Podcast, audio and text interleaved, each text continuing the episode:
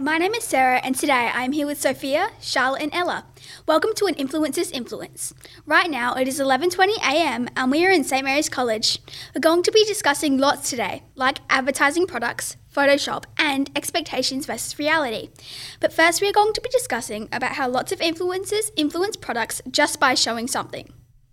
Oh my god, are you guys actually influenced by influencers? I know I am. Well, I know I am too. Honestly, I am too.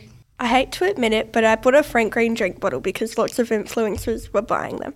Well, I did as well, but I do have to admit, it's lasted me a long time.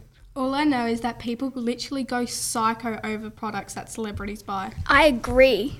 So, Sofia, do you think that influencers are influencing people, including you? Well, I think that I do get influenced by influencers, and I know many other people that get influenced as well. It was mainly because I buy the things that influencers advertise. One big one was when everybody was getting a Frank Green drink bottle.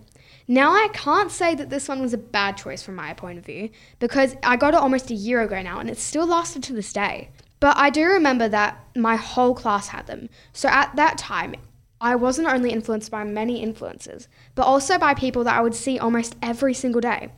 I also know that when I was in year four, everyone started getting fidgets. So I was not only influenced by the influences at that time, but yet again from people I would see almost every day.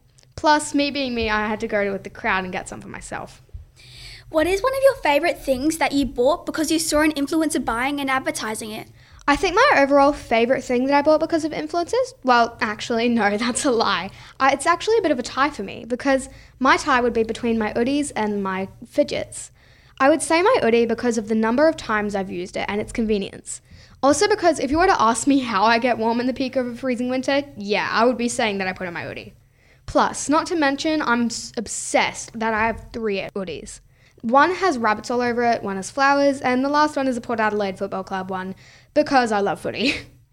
I also said that I really like fidgets because when I use them, they help me stay focused and even calm sometimes. Although I mainly like the fidgets because they're easy to use, portable, and extremely entertaining. Thank you so much, Sofia. Let's move on to advertising products. Charlotte, can you tell me a story about a time where an ad most jumped out at you? Well, there are many ways people advertise products, like, for example, food, cars, or clothes. There are a lot of ways advertisements can jump out at me. They need to have bright colours, loud music, and something that can attract people of any age. People that make these advertisements want people to be like, I want to buy the item for my friend, child, etc. This situation can also include having a catchy jingle or trending clothing that people cannot find, or they could have that in stock. One of the websites that most jumped out in front of me was a site called Shein. This website is known for trending clothing, accessories, shoes, and more. It has all these types of coupons that I could redeem if I signed up to the website, like 10% off, 20% off, this much off my order if I spent $100. Was there an ad that you or your family bought and it turned out to be a complete mess?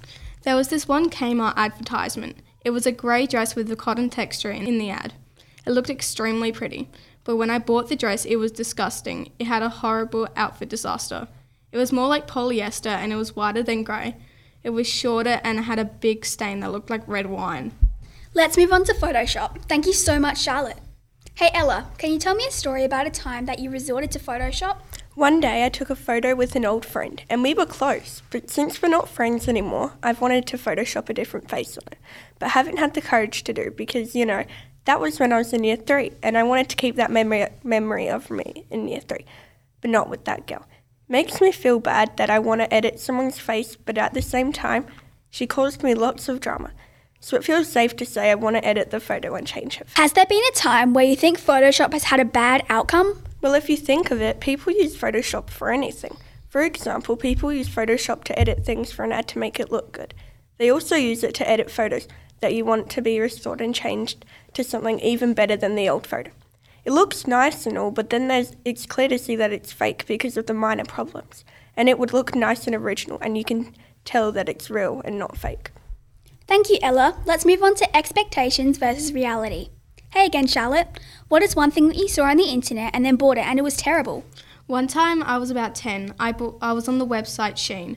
There was this cute piece of a shirt and a skirt I wanted to buy. It had flowers all over it, it was a button up in the picture, and it looked colourful. When I got this clothing item, it was a cropped t shirt with big flowers on it, and it was a zip up back. The colours were black, pink, white, and purple flowers. My expectations were going to be something I could wear all the time, but I've only worn it once or twice since I've gotten it in year four. In pure honesty, I think they should have done a better job in reality than the expectation of it being all perfect. I spent about $20 on this item and I really wanted it, and this is what I got in return. If you could go back and tell yourself not to buy or fall for one thing online, what would it be? To check the reviews before I buy an item from that store. Now, every time I buy an item from that online store, I always check the reviews before putting it in my cart and purchasing it. I always know what I'm buying now, as I always check before I buy a clothing. But if it's a piece of decor, I always search it up on the internet or a social media website. I always ask my mum if I can get the item, like, I'm not a rich kid that just takes their mother's credit card and buys whatever I want. Thank you, Charlotte. Sadly, that is all the time that we have for today. If you'd like to hear more episodes from St Mary's College, you'll be able to check them out on our own podcast page. This podcast was produced by Sarah, Sofia, Charlotte, and Ella for St Mary's College in partnership with ArchD Radio and Podcasting. Oh my god, guys, making this podcast was so fun. Wish we could do it again. Thank you for listening to our podcast. Make sure to subscribe to this channel to hear a lot more of our interesting school life stories. Signing off, Influences Influence.